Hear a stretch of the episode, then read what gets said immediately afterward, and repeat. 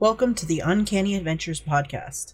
And we're live for another session of Uncanny Adventures Haunted Hamlet of Ravens Hill that is brought to us by uh, Legendary Games. We're playing a pre written module that I picked up at some point, and uh, I'm putting these guys through their paces. So, uh, today we have, again, we have Ian playing Dustin the Barbarian, we have Casey playing Brielle the Ranger.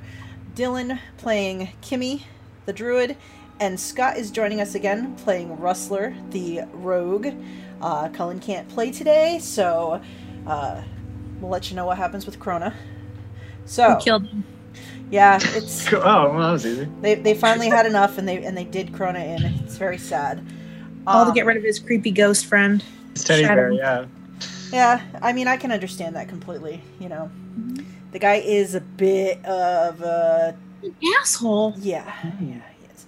Um, so anyway, so last time on our game, uh, the group had they had met this spiritual raven, Arenal, who had been murdered, and his owner, Leary, wanted her new friends to find out what happened to her pet.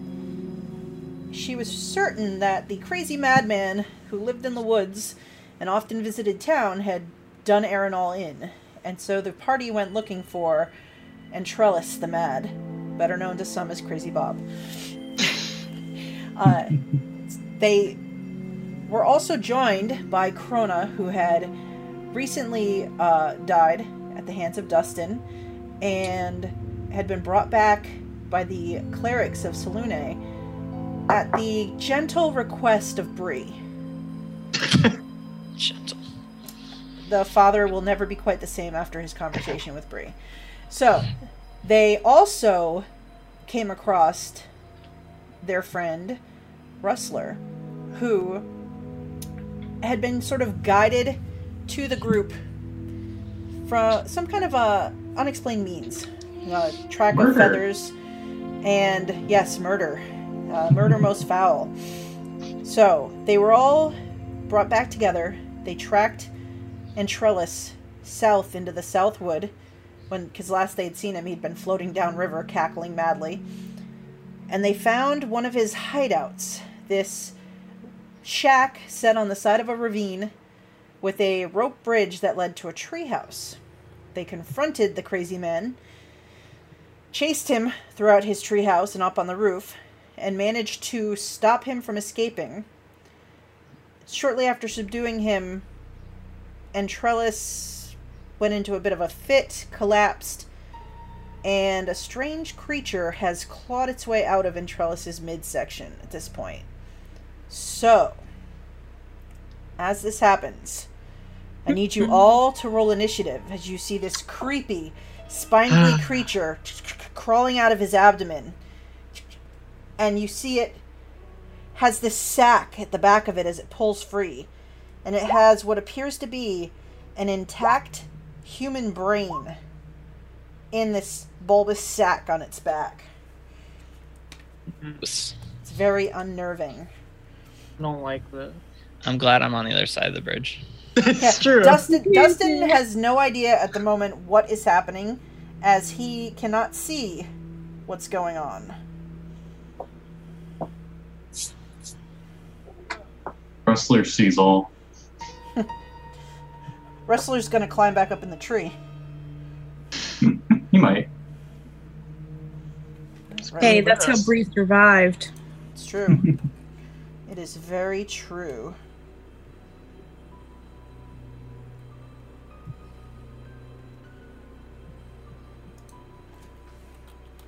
Um, in, in Roll20, it said there was no valid token selected. Yeah, it's fine. Yeah. I That's don't, fine. I don't have the uh, initiative tracker open, so it didn't grab it. So it's a, Oh, okay. it's a function No of the system. You can add them manually, so it's not that big Mhm. a deal. Hmm. Oh, good. All right, uh, Bree, what's your dexterity bonus? Um, Is it a four? I think it's a four. All right, so it will go after. It is a four. All right. Thank goodness. We can kill this thing before it does anything. All right, so it is it's pulling its way out of the center of Ventrellis's chest, and it's and there's like blood and like all these internal organs just kind of coming out with it. It's not being gentle about this. And uh, in that moment, Rustler, you are the quickest to uh, react. The others are kind of like a little open mouthed at first, like, "What? oh." What do you want to do?" Um, if I remember correctly, I already had sword drawn right at him because there was Yes. definitely something off with him. Yeah, as soon Uh, as he I started have my rapier, and I obviously immediately strike at this thing because it's this does not look like a tasty worm. This looks a Mm. lot worse. So, uh, oop, All right, so that's you, advantage, I think, right? so you strike at it with your sword, and it skitters along the chest of Ventrellus, and you kind of carve into him and miss the creature. So. Mm, Kimmy, you see this creature move closer to you as it scrambles around away from Rustler's sword and gets a little closer to you. What do you want to do? Well, I would like to cast Thorn Whip, and I would like to pull this thing into my hands and grab it if I can. Okay. Ugh, 11 though. Yep. So you you whip out a thorn whip at it, and it skirtles back to the other side and you're Rustler again, and you just sort of grab onto part of Ventrellus, and he sort of lurches around at your feet. No, no. Why? does, do his legs move? Yeah, they kind of Ah. yeah. It, Oh wow. Okay. all right. Ah. So Dustin, you are on the other side of this rope bridge, and you hear a just bunch of yelling and Ooh, ooh. Um, are, I just have a question. Are we supposed to be on the other map? there oh, was. sure, I'll move you. I mean, I, I can theater of mind this. I just want to make sure for our viewers that. Uh, Yeah, I didn't even move the window yet.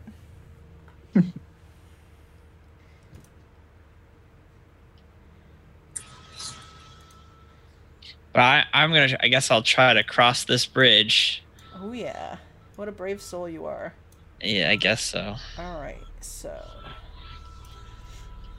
So, guess if I use, can I use like the dash action to? you can. I'm gonna need you to make me an athletics check as you dash across the bridge, just as uh, just in case. Double 18s. All right, so you uh, run across the bridge. Um, as you get almost to the other side, you hear the thunk of the, the rope sort of breaking behind you as your weight has snapped the already frayed edges of the rope. I knew this was a bad idea. I need you to make me a dexterity saving throw. um, Yikes. I have a question. Yes. Do I have advantage on this because of where is that? Uh, I think it's danger sense. Yes, Oh, you do. yeah. All right. All right. So we need a wisdom, a dexterity saving throw. Mm-hmm. Oof. All right. 10. So you, uh, the bridge, you feel it drop out from under the, your feet as you're running, and you kind of momentum forward, and you grab the lip of the other side and just sort of muscle yourself onto the platform Oof. as the bridge is swinging. Now cut in half, one side on your side, one side against the wall on the other side, just thwapping against the wall. Okay. And you are up on the edge of, on the ledge of the tree fort, about 15, 20 feet above the ground. So can I? So that was like 40 feet of movement. Can I Mhm. get to the other side on this turn, or do you think that'd be it? Uh, you could jump off the edge of the platform Mm-hmm. and uh, finish moving around to the back of the tree fort if you wanted to. Okay, I'll do that. All right, just make me an ac- acrobatics as you leap down to the ground. Acrobatics. Not good. All right, so you you just kind of like you roll uh, your ankle. exactly. You I'm on the ankle. ground, on my face. Yep, and uh, you kind of land with a hoof and connecting. All So as I was saying, oh hello. Oh yes. Uh, so it looks like we're back, and my, my little icon says it's green again, not red. Uh, some technical difficulties just occurred on my end. Sorry, sorry, sorry. Uh, so we were in the middle of a fight, um, Sure. and uh, terrible time for the screen to go black when everybody's like dying or something. All right, so Dustin leaped off the edge of the tree fort after barely catching onto the ledge when the bridge failed. Unsuccessfully leapt. Unsuccessful. Well, it was mostly successful, and then he leapt to the ground, and it was not. Um, so after he thuds to the ground, uh, Bree, you are also standing adjacent to this creepy crawly creature that has emerged from Crazy Bob's chest. Yes. So I can I, I move to flank and then attack? Uh, yeah, as long as you don't move out of its uh, reach, you can sort of shift around it. Yeah, no, I don't plan on leaving its reach. All right, so I'm going to move there. So I'm flanking. I am going to use my short sword. Okay.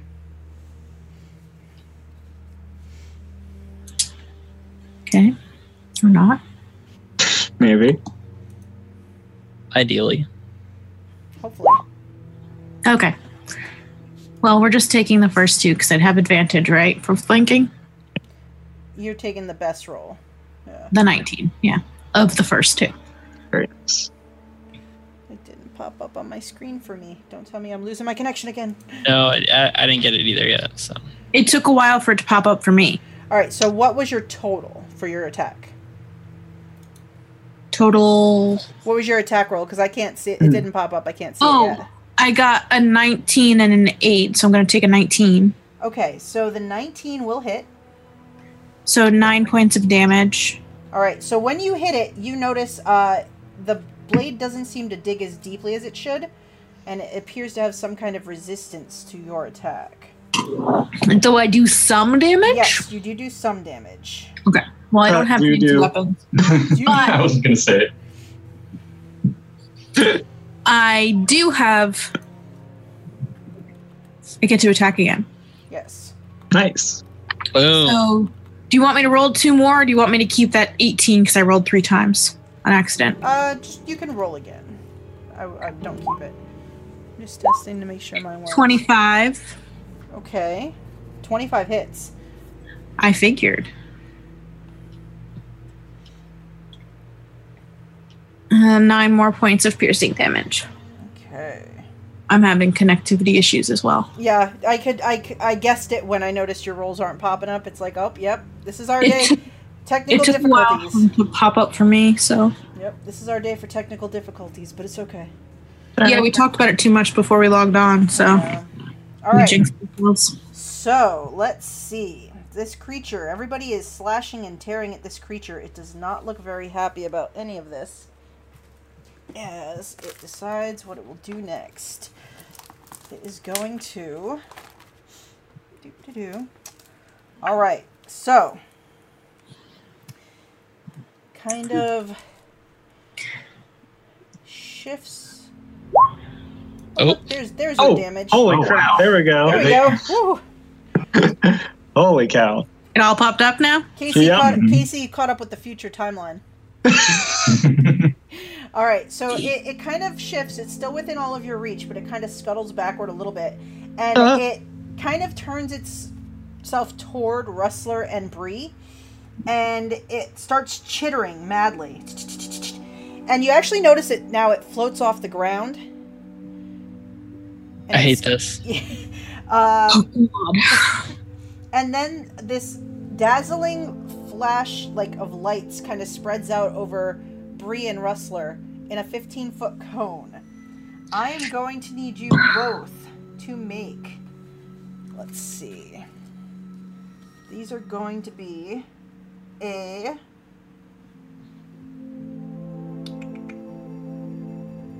I don't know what it's going to be. Let's find out. I don't know what it's going to be either. Yeah, It's horrifying. It's pretty scary. Is it, is it Tuesday? Are, are we playing Call of Cthulhu? You might be. Okay. Plot twist here. so you Oh, okay. characters. No, I get to. All right, so I have to roll. Okay. Oh boy. Oh yeah. Great. So, A Jeanette roll. Yep. Everyone's favorite. here we go. It's an it's an area attack you need to roll. Yeah. So here we go. Here we go. It's not. It's Oh. all right. So how many hit points does Oh. Rustler have? um, if we're going by the health he had before, Mm-hmm. It's 15. Okay, how many hit points does Bree have total right now? 20. 20. So that's 35 total. All right. So as this uh, energy, this colorful energy, kind of goes over both of you, um, you all of a sudden your your eyesight fails you. You both go blind. Come on, I only have blind sight in our other game. So yeah. So all of a sudden you like your your eyes like you can't see. It's like it's so bright and you just see the colors, and you guys are both blinded by this Pretty wild. effect. You hear the sound of a dog getting kicked from mm. Rustler. All right. So you guys both cannot see. Or your ninjas, one of the two. Yes. Ninjas. ninja. Is there a ninja class? Is there an, is there blind sight feet in fifth? I'm trying to remember. I don't think so. All right, so now that you're both blind, it's going to continue to move, and it skitters around the other side of Kimmy. It kind of like its legs going, but it's still it's still kind of hovering away. But because you guys can't see it go, it just flies around behind Kimmy, and then, all right, uh, Kimmy, since and and Dustin, because now you can see Krona. Uh, both of you give me perception checks. Okay. Sean, 17. Okay. getting there. Eight. All right, Kimmy, make an insight check. Insight. Okay, let's keep. Nope, that's investigation. There we go, insight. 16. Okay, you as this thing skitters around and Krona gets a look at it. The first thing that happens is the the, the dark figure that sits on Krona's shoulder. Uh, you see its eyes, the bright red, kind of go really small, and then it smokes out. And you see Krona, and you realize like he his his eyes kind of glaze over, like he's terrified, and he turns and runs, like almost like he sees this, he knows this, and this thing he just bolts out like away. Don't trip on a root. So he just That was your plan for Krona Jeanette? mm, Part of it. All right, so yeah, so you just see him. Uh, he almost drops the sword that he that he carries in in his haste to run. He just barely hangs on to at the hill, and it's kind of just dragging behind him as he's just running through. And it's you hear it clinking against trees. He's just bolting in terror. All right, so after he runs away, Sir Krona ran away. All right, Rustler, you can't see. No, I can't. What do you want to do? Has it has it gone full cycle? Uh, we're at the Are we top. in round two? Yeah, we're on top of round two. Okay. Um, do I get any saving throws to unblind myself? You don't. Oh my goodness. Okay. That's awful. Uh, Rustler did hear it skitter away, though. Yeah, you heard its little shh.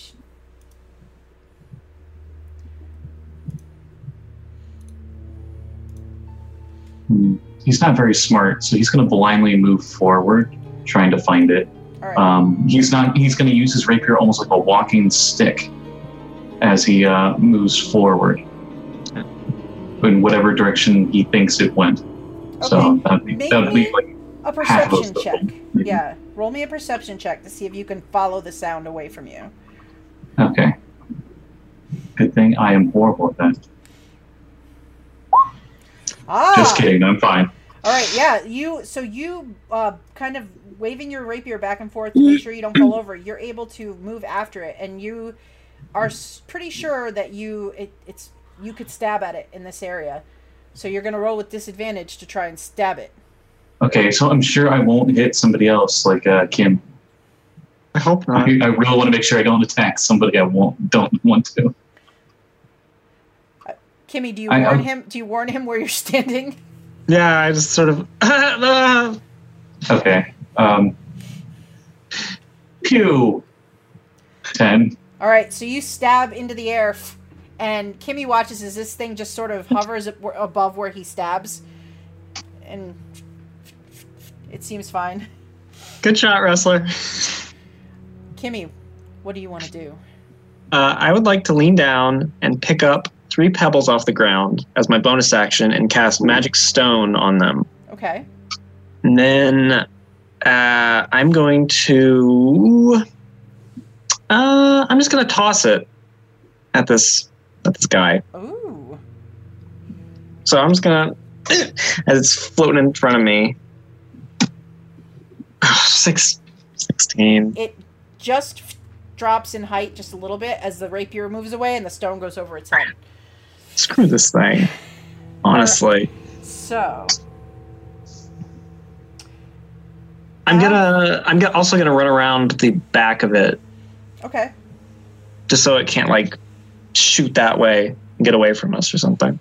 Sounds good. All right. So, uh, Rustler, you notice uh, it, you're, you kind of rub at your eyes a little, like, and it's starting to clear a little bit. And then it's Dustin's turn. I guess uh, Dustin is out of fear going to rage uh, Nice. because this is a scary thing. Yeah, this thing just kind of flew around into view too. Yeah. So I'll mark off one rage. That's up for two for today. And then uh, he's going to use reckless attack to get advantage on an attack and try to hit it with his great axe. So at 18. An 18 would hit, except you see this arcane energy flutter around it as it seems to put up some kind of magical shield to Okay. protect itself. Okay. You know, when an enemy uses shield, it's not nice. That's what they think too. All right, so so you hit the magic sigils, and your blade bounces back off of it, and it chitters at you. All right, so after you swing at it, it is going to be Bree's turn. So Bree, your eyes are still just colors, like you can't see. You stink. um. Alright. Got a 10. All right, so you can hear the, the commotion kind of straight ahead of you. If you want to kind of fumble forward and try to swing at it with your blade. Can I judge distance? Yeah, you would know like how close you could get, like without kind of running into it. Just Okay. So now I'm at disadvantage, Yes, correct? you are. Damn, that was 11 will miss, Hmm. Yes. but I can take a second swing. 12 will miss. Yep. So you swing Fudge through the air twice, and this thing f- f- flies up and down over the blade and around it. Because those 22 and 23, man. All right. Anything else for Bree? No. All right. Your vision also starts to clear, and you're starting to be able to see again. Okay. As it seems, whatever it did to you wasn't a long-lasting effect. All right. Yay. So now, now you guys have surrounded him. Let's see. We know it's gender. We have the advantage. So it is going to.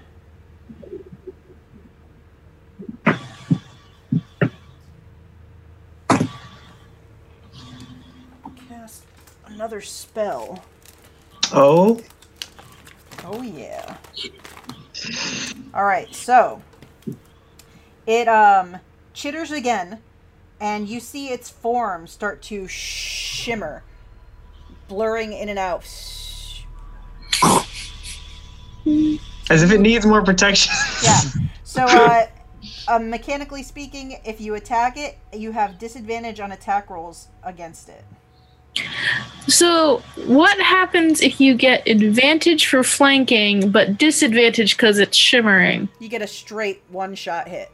That's what I thought. Okay, just making sure. Yep. So yeah. So this thing starts to uh, blur in and out, like just out of focus a little bit. So, on my next turn, I'm going to move here so we're all flanking. All right. So after it does that, Or Rustler. Dustin. You can see again. Your vision has cleared. The the sparkles go away. Okay. Um, he's about had enough of this, and um, he, I guess, as a free action, drops the rapier, pulls out short sword and his other dagger, and he dual wield, dual wield, and goes slash and slash. Um, Oh Let me get them dang! the rapier is more powerful, but more strikes means more chances of hitting. So, short sword, Nice. Wow. um, dagger. That will miss. Okay. Um, well, that works out, so we don't have to worry about the dagger being straight D4. Hmm. All right, so short sword damage. Oh, click on the um. The word. The word Oh, short sword. right, right, Yep, right. yep. Okay, my bad. There you go. Sneak attack doesn't count. No sneaks here. Alright, let's see. Alright, so you slash at it with your short sword, and it dodges a dagger, but kind of comes right up against the blade of the sword, and you cut into it. And then it is Kimmy's turn. Okay, I'm gonna I'm gonna take another magic stone and try and hit this thing. Well, that's my disadvantage, I guess. So I yeah. Crap. Alright, yep. So you, another stone kind of flies past Rustler's shoulder and lands in the gra- like on the grass behind him. Oh, sorry, Rustler. Dustin. Uh, Dustin's going to attack again using reckless attacks. So I get advantage, but so it's neither now. If you move five feet down, you'll get your advantage still. Because you'll be flanking with me. I don't. Is that is that how that works? Yeah, if you're directly across from someone, you get advantage. Because you'll have two advantages and one disadvantage, so you'll still have advantage. Well, no, it, it doesn't stack. He'll, Yeah, he'll, that's what I it'll thought. fit, but he won't have to use. You won't have to use reckless attack, Okay. so it won't get. So advantage I'll move there, and then I'll just take a regular. So then I won't reckless attack. So Oh my god, an eight, an eight. Yes. Hate this. This this it sort of does like a loop de loo around your swing. Yeah, Yeah, screw you, buddy. it's teasing, yes, yeah, that's how I feel. teasing you. Okay, so Dustin, after you go, Bree, your vision has now cleared too. You can see again. And you're like, oh shit, that thing's why is it shimmering? Oh, whoops. It's still the same. 22. 22 does hit. So Seven points of damage. All right. And again. 10 misses. Yes. So you slash it with one, but it manages to dodge out of the way of the other. And then That's fine. turn. Let's see. What does he want to do?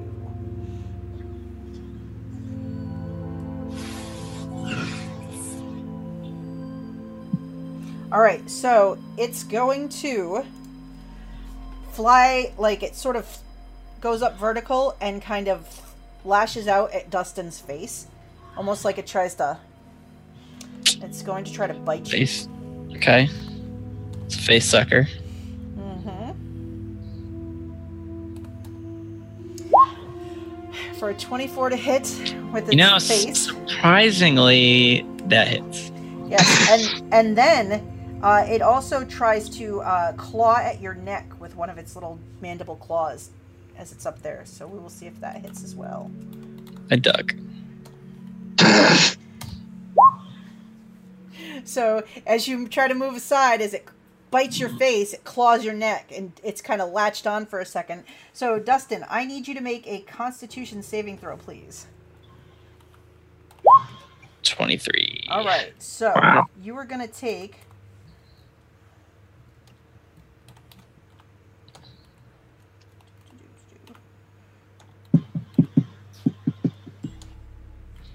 All right. So this is uh, the piercing damage from the bite and the claws. Oh boy. So I take half that. and then it's going to uh, you will take half of this because this is going to be poison damage from the bite Hell yeah. So so you'll take 14 five. total. 14 total okay across everything. So that brings me down to 12. Whew. All right so after it bites and then it kind of lets go and flutters back up and is flying around all of you again. It is going to be Rustler's turn. Um, so I'm assuming it casts the blur spell, right? After Yes. you, after you get hit, after it gets hit, does it still keep the blur? I am double checking. Because I know Displacer Beasts don't, but the spell could be different. Yep, let me double check my blur. Hey. Sorry to pull out the powder wig for the rule lawyer. No but worries. All right. Our advantage. Uh, so no, but it needs to make a concentration check on it. So, all right. So Dustin, you, no, Bree hit it. So it needs to make a DC 10 Constitution saving throw, and it's gonna be plus that. Oh, no, that's not right. D20 plus that. All right, so it does maintain concentration on the blur. Okay. Cool, but good, good to check because I forgot to check it before his turn started. All right, Um, so Rustler. Same plan as before because we got flanking going, so it, it negates the disadvantage at least. Um, pokey poke. Nope. Yep. Dagger will hit. Um, okay, so we'll minus four on this damage then because it's offhand. Okay. So three piercing. All right, and then I will roll another Constitution saving throw. It loses the Oh. blur spell on that attack because it does not maintain concentration. Always. All right, so the blur goes away. Excellent. So now we get advantage? If you're flanking, yes. So after Rustler uh, stabs it, you see it stop shimmering. And Kimmy, it's your turn. Yep. I give Rustler a thumbs up, and I take my third magic stone, and I'm gonna try and frickin' just brain this thing. Oh, 21 to hit. Yeah, it bounces right off the center of its what you believe is its Hold on. Face. Advantage. Oh, 20. Oh, natural 20! Yeah, you ping it right in the center of its head with your magic stone. Okay, well, I will roll damage for that. uh, let's see here. What is my bonus? Plus five. Oh, whoops. I do that all the time. Same. that is a 12 bludgeoning damage. All right. It is, it is magical. Yes, it that hits it, and you see it like shaking in the air, like it really hurt. Good. That's what you deserve for killing Antrellis. You stay where you are, Kimmy. Uh, yeah, Okay. say that. So after Kimmy, Dustin, it's your turn. I'm gonna take a big swing at it again, I guess. That's Dustin winding up. Got 16. You swing and miss. Oh my gosh. Okay. All right, after That's it. Dustin. That's all I got. So he swings, and his axe buries in the ground as it dodges, and then it's Bree's turn on the other side. Oh, You have you have advantage. I know. 22. Oh. Twenty-two will hit. Seven points of damage. All right. And let's do it again. Roll again. Go for that natural 20. Oh, 25. Roll just in case you could crit with advantage. Yeah, I know. I'm just. So it would be seven damage. So let's see. No, uh, I didn't. All right. So that's So the 25 hits, so seven points of damage. Yep. All right. So it's So- uh, it is kind of spinning now in the air, and kind of angry that you guys did this. So it disengages and it Oh, really? flies thirty feet up into the air over your heads. No, I don't think it does. Why, Dustin? Uh, I don't know. I just think it comes back down. It's like, wait, wait, that was a bad move. Hold on. so yeah. So you it just spins, spins, and then it hovers upward thirty feet. Would we get opportunity attacks? Well, because it disengaged. Oh, it disengaged. disengaged. Oh, it disengaged. Okay. yeah. it's a smart, horrible creature. It is a Well, smart. it is mostly a brain. Actually, it's a creature now with two brains, technically. All right, so yeah, so it's 30 feet up above, like sort of pivoting around, kind of eyeballing all of you. And then it is Rustler's turn. Oh, I see how it is. All right, so Rustler makes the woodpecker noise at it angrily, uh, and he throws the grapple hook up back up to the top of the building if he can. All right, yeah, make me just uh like dexterity roll or acrobatics if you want to to toss it up on the roof. Oh. Acrobatics would help, so we'll go with that one. All Hell right, yeah! So you s- swing it around and toss it up on the roof, and you feel it catch. Okay, would that be my action, or is that full round? That's your action. Okay, yeah, I- I I climb up there, and that's that's what I get to do. make me an athletics check. Okay. Athletics, I am really good at that. That's good enough. Can- Yep. Oh, okay. climbs up, and you get up to the lip of the roof, which the top of the tree fort is 30 feet. So you're basically now kind of looking at it next to it. So you'd be just up on top of it here. We'll say right there as you climb up. And As, it, as a reaction, I obviously signal everybody like to get up here. it pivots around and just kind of like fully looks at Rustler on the roof. All right, Kimmy, what do you want to do? Well, she sees Rustler motion for everybody to get up there, and then she looks at her wimpy arms and is like, ah. So instead, she's going to reach down, get some more pebbles, cast Magic Stone again, and just keep flinging stuff with her uh, her sling. Okay. Oh my goodness. The 13 to it cl- clatters off the side of the tree fort. crap. All right, after Kimmy, do you want to stay where you are now that it's not next to you? I. Uh, no, I'll stay there. Okay. So after Kimmy goes, Dustin, it has flown up and is hovering at eye level with Rustler. Can I throw a javelin at it? You can. Yeah, I'm gonna do that. Um, I wish I could catch it. maybe you could. Uh, oh, I got an eight. Yep. So you throw the javelin, and Rustler right below your feet at the edge of the roof. It and it kind of sticks into the side of the tree fort. Okay. Dustin, do you stay where you are?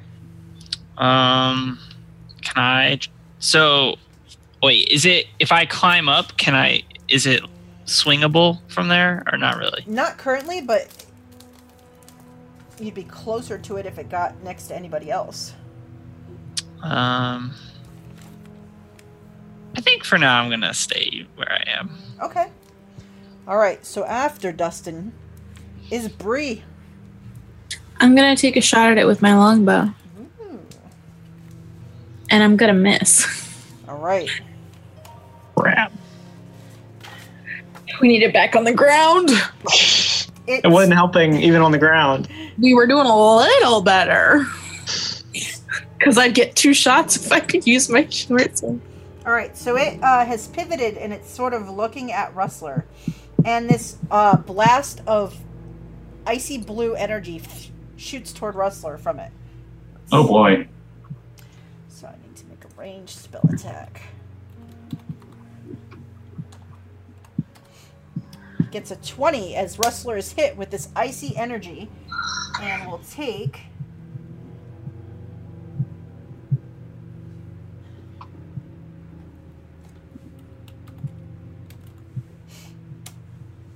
Seven points of cold damage, Ow. Okay. and your speed is reduced by 10 feet until the start of your next turn. Or the start of my next turn. Let's see. I can live with Yeah, that. so we'll start on my next turn. All right, so yeah, so you guys see this icy, and Rustler's like, kind of gets a chill, Chilly. kind of flies over your heads over this way a little bit, kind of eyeing the lay of the land, and then it is going to be Rustler's turn. Okay. So um, my memory's a little hazy here because it's been a while. Mhm. But didn't the crazy Bob have a crossbow that he was shooting us with in his hut? Yes, he did. would Rustler remember? Was it in that room where he was hiding, or was it? Is it down where we were at? It's a, it's in the room. He didn't take it up with him. He bolted. Okay. Um, I will attack by throwing my dagger at it. Okay. Um, I'll do that first. And you can just pull up the dagger again. Um, since there is no one be within five feet of me, um, does it have to be sneak attack? You have to be a melee attack or within the first increment of the ranged attack, right? Um, I think you have to uh have like an ally threatening it for sneak attack. Um, well, I, I got swashbuckler. So for swashbuckler, it says uh, you can also, on top of the normal way sneak attack, Mm-hmm. you don't need advantage on the attack roll if you if there's no creature within five feet of you that's an ally, Okay. and if you don't have disadvantage. Okay, so you would get sneak attack on this attack. Okay, I, I wasn't sure if you do for ranged attacks or not. But it's just so uh, throwing my last dagger.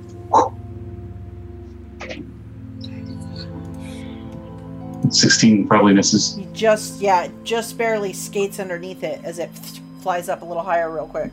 Okay, th- that, that's that's fine. It was uh, just hoping maybe it would hit. Um, he, as a cunning action, uses a, a dash, so he moves downstairs, and then he uses the, the rest of that dash to find that crossbow and whatever bolts he can in, in that move. Okay. So that'd be like forty feet Yep. movement.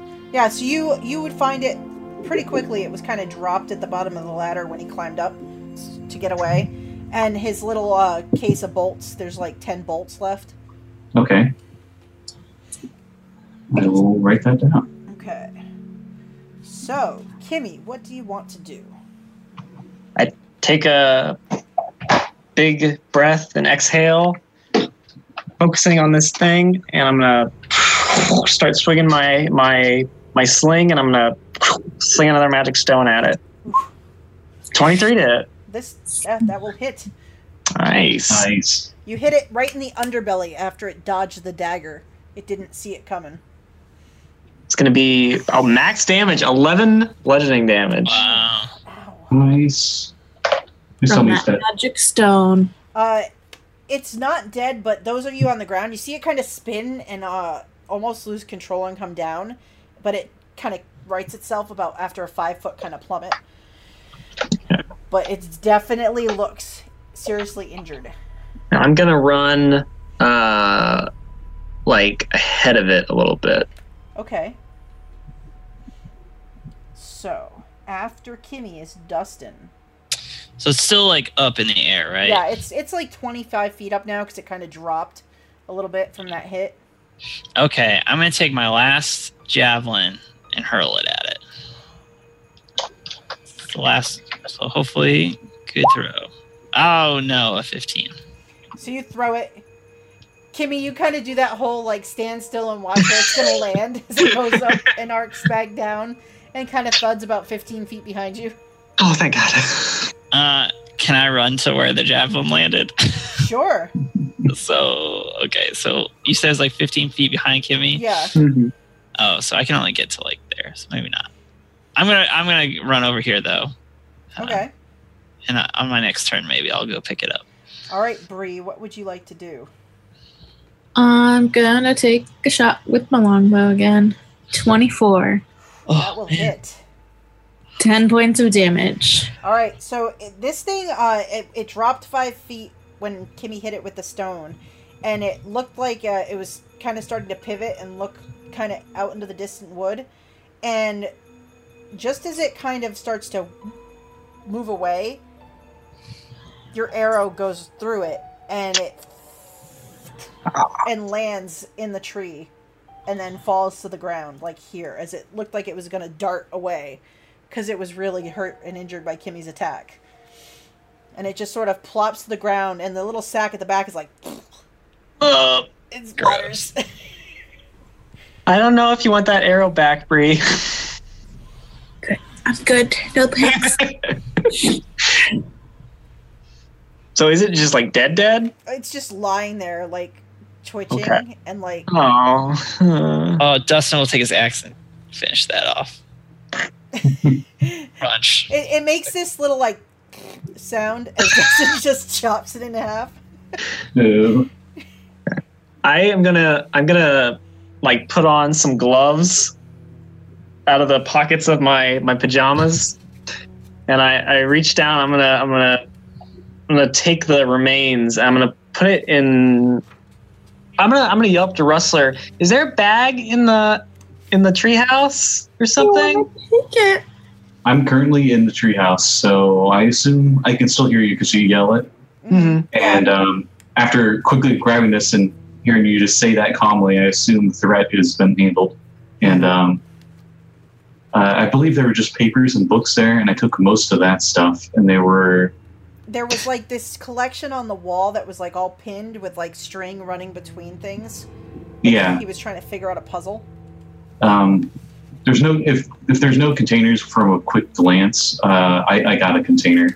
So Rustler will go up, go back down his um his grapple, and he'll hand um, Kim his basket.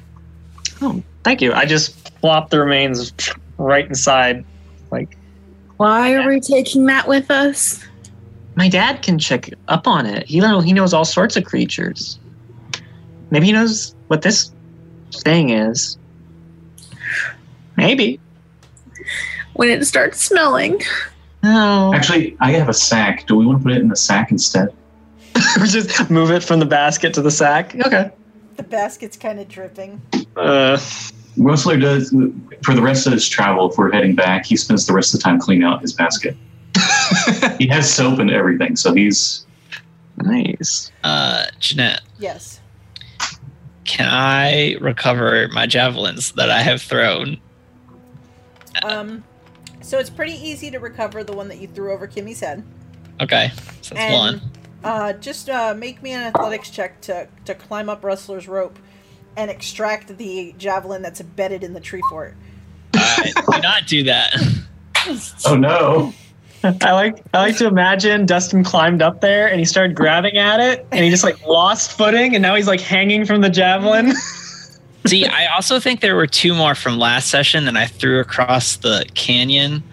One of them might have fallen into the canyon, but I did hit him with the other one. So I'm wondering if that one's in the tree fort. Do you want to go back in and look for it? Or is it Yeah. still in a trellis? oh no. No, I mean, if it's in trellis, I'll just grab it. I don't see it, I will try to get to it. and Trellis was not running around with a large javelin sticking out of Okay. him. Maybe a couple of arrows, but I'm no, gonna say my no javelin. arrows for sure. Um, Yeah, I would try to go back in the treehouse and find it. If, if any of the projectiles are recoverable from the corpse, um, Rustler does have a handkerchief that he uses to clean them off before he gives them back to everybody. So Oh, I, I don't need the pebbles Rustler. It's fine. I can do that with any pebbles. Yeah, he cleans the pebbles too. Oh, thank you. You're such a gentleman. collection now. Are they shiny? Probably. You can keep those. If you I'll want. keep them if they're shiny. They're shiny with the goo and oh. So Dustin, when you climb inside the fort, just make me a perception to see if you can find where uh, Entrellis might have dropped your javelin in this mess. Okay. Perception. 19. Okay. So it's actually like uh, stuck behind this sort of bin. It looks like he probably pulled it loose and just dropped it. Um, and as you move the bin, you kind of see inside of it, and it's like all these like random items. There's a couple of necklaces, a couple of rings. There's like a flower pot. It looks like there's still dirt residue inside, but somebody pulled out the plant. There's um like somebody's cooking apron. There's a collection of like nice uh like sewing tools and a like a little sewing kit. There's like a half collected tinkerer's kit. It's like all these just odds and ends and rare items, like just random items in this bucket sitting next to your javelin. I, uh, does anything look valuable? um, taking a quick look, they everything looks like kind of like regular everyday like you know nothing like Mm. expensive but you're kind of like flip over the tinkerer's kit and it you notice it's like got markings of kimmy's dad I was gonna say I think the stuff belongs to people in town, and he's been Oh. stealing it for you. Yeah, you. Well, I say we take it. Okay. Yeah. Yeah. I, I mean, I'll tell the rest of the group. I'm like, here's some stuff. Let's bring it back. We might get rewards for returning some of it.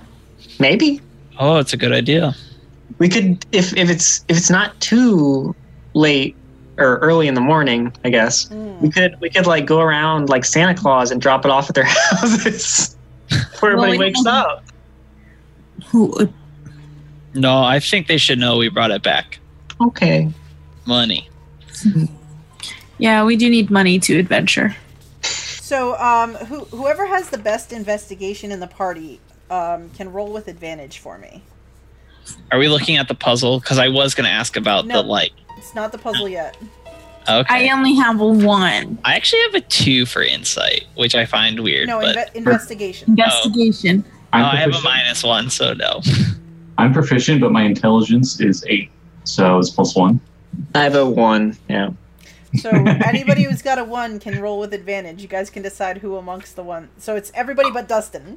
But we have to decide before we roll. Yes, Uh oh. I don't person care. gets to do it. I think Kim. Okay. Because of all of her crappy rolls, you think she's due? Yep. I don't know. We all had some pretty crappy. Seventeen. There you go. Yeah, yeah. You gonna tell us what she figured out? Nope. Just gonna ma- just gonna They make a were- note. They were murdered by the butler in the white room with the candlestick. Kimmy will um, use mold earth to create a pit in the ground, Ooh. um, and she's gonna bury and trellis there. Easy Bob. Yeah. Crazy Bob, yeah. Um, And she'll use mold earth to uh, back over. All right. So Crazy Bob's just sort of down into the hole. His face upturned toward the sky. One eye still looks almost like it's twitching in death. Poor Crazy Bob. You see, I pulled out a spade, but I quickly put it away. No, I got it. Don't worry. Does anybody have any words to say about Crazy Bob? He was a pain in my butt. seconded. Rustler opens his mouth, and you hear Crazy Bob in the distance say, "Get the hell off my property! You're not going to get me." or whatever he said. That's how he would have wanted to go. And uh, Arenol uh, flies over and lands on Dustin's head and goes, "Murder, murder, murder," and sort of ghostly like nuzzles Dustin on the head. Murder, murder. We we found your killer. I, I pat him And kind of goes through him. Through him. it's really creepy. Like, hmm, okay. So, uh, Dustin, you said you wanted to go and look at the. Yeah, I mean, I would. I want to look at it, but I think I would go to the party and be like, "What do you guys make of this? It's kind of weird looking." Rustler um, has his white gloves on, and he like like tightens them a little bit, and he goes to investigate it. Is this like a medicine check on this thing, or is it like an Arcana check? Um, I would say the this is the the wall of all the strings and like the, the lines Yeah. running. Oh, I thought we were, I thought it was the horrible creature in the in the No, pit. no. Okay. Yeah, I'm looking at the wall with the strings and the yeah, Okay. the like crime scene esque. Oh, th- then I pull out my magnifying glass and I start looking at it. Okay. Rustler has everything. Yeah, yeah, I, I have a lot of stuff. The um, is this investigation? Uh, yes. Okay. I guess I'll look at it too. I, I see I see red. I see red string. You do see I a lot guess- of red I guess I will also look. Yeah, because we suck. Oh, Yay! Kim, Kim, Detective Kimmy. so, uh, Well, it's better than all of our scores. Mhm. so Kimmy, you see like all these notes, and you see some like um, names of people in town. Uh, you see like strings. Some of them dead end and have like question marks written on parchment where they dead end. Um, you see like uh, in quotations possible cultist.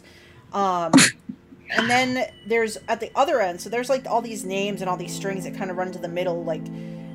And there's a piece of like yellow fabric kind of attached in one spot too and it's like you know proof we're here and there's a raven's feather tacked up, and it's sort of tied by string to that. And there's a note in parchment. It's like being followed. Can't let them find me. And um, on the other side, there's a note about uh, haven't had the guts to check the castle yet. Is the only place in the valley I haven't been. I don't want them to get too close. And sitting on the floor looking up below you there is like his little poppet. Remember he had his little stuffed like doll thing? It looks like he Mhm. dropped it and it kind of rolled across the floor and landed. And it's just lying there like looking up at the ceiling. Oh, just like him. What is the uh, what does the doll look like? It's like this little ratty doll made of like cloth and like stuffing material and it's got it's just kind of strange looking. Okay, Do you want to make uh would you like to make me like an arcana check on it now that you see it? sure. That's uh, sixteen. Okay.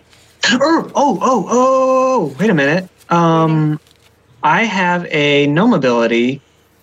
Er, when I make a check related to magic items, alchemical objects, or technological devices, I can add twice my proficiency bonus to it. Do it. So my proficiency bonus is uh, plus three. So like a plus three to what that is, I guess. So 19. All right. Yep. So, um, you kind of pick up and sort of take a quick look at this little poppet, and you realize that um, underneath, like the little cloth outfit it has on it, it's kind of inscribed with little markings, and they're an arcanic in nature. Uh, you think that this little thing um, could be used to like sort of see through its like it could be almost like an alarm. It can warn you if something's coming. And you can also use it to kind of protect yourself kind of like as a ward against things hurting you Okay. and uh, attached to it is a is a ring Oh. that you look at it and it also has magic sigils you're not exactly sure what the ring does but it's Okay. definitely a magic ring I guess I will slip the ring off the doll okay if I can. I'll, I'll just sort of um, show everybody the ring. Just don't put No. on the. Oh, oh no, I'm not going to put on the ring. Screw that. We know what it does. You can see Rustler's interested, but he's being very polite and not just nabbing it from you. He's he's resisting his instinct. And I'll take the doll and I guess I will like put it in my pajama pocket, just so like its arms and its head are sticking out of my pocket, okay like it's a little rider. Kangaroo in a pouch. Yeah. you also notice Kimmy kangaroo. You also notice when you pick up the doll, there's a cluster of other items kind of piled up. Um, There's a small magnifying glass, a little steel mirror. Uh, there's an hourglass that's kind of tipped on its sides, kind of stuck in the corner between a floorboard and the wall. And um, there's like a merchant scale kind of underneath a piece of cloth. And uh, it looks like it's you know like it's got like weights at one end that he's been using to to weigh something Mhm. and there's also a small box and it's got about 15 sheets of parchment left and he's got like seven bottles of ink kind of next to it that it looks like the parchment he's used to scrawl his notes and everything like that Okay. Jeanette, is there any information about his wife here? Hmm. give me uh an investigation check Dustin. Okay. Investigation. Ooh. So, uh, looking around, because you're not exactly sure, like, you guys weren't sure, like, the wife's name and stuff like that, but you kind of take a closer look again at this stuff, more specifically looking. And, um, you do find, like, uh, some notes kind of toward the bottom of the wall, and they're a little bit older, and one of them scribbled on it, and it says, um, took sick very soon after, um, the yellow robed visitors came passed away within the week. And then there's like a string to something else in it and it says uh, did she really die or was it a ruse? Is she gone? I'm still looking. Her body wasn't in the grave when i went again to find her. And um, it just kind of goes to one of those blank parchments that's like got a Mhm. question mark on it. Like he he never resolved what happened. Wow. Do, It's pretty do- wild. Do you show this to the rest of the party? Yeah, I mean, I'd be like, "Hey guys, look at this note about his wife," and then after we look at it, I'd be like, "Oh no, where's Krona?" Oh, thanks. Um, Rustler looks really concerned and he goes back outside to the um, mound of dirt that he was in and he pulls out his shovel and he starts uh, trying to dig him out. Okay. So Rustler is going to spend a little time digging Entrellis's body back up. hmm While he's doing that, Dustin would be like, "Krona, it's safe. We killed the thing." You don't get a response from the woods. Oh no. Murder! Well, Hey. he's, he's gone. Can't save him. Make a perception check while you're out there, though. Oh my god, are we gonna get attacked again? Thirteen. You see, um, you think just a second, like movement on the other side of the ravine. It's a yellow robe.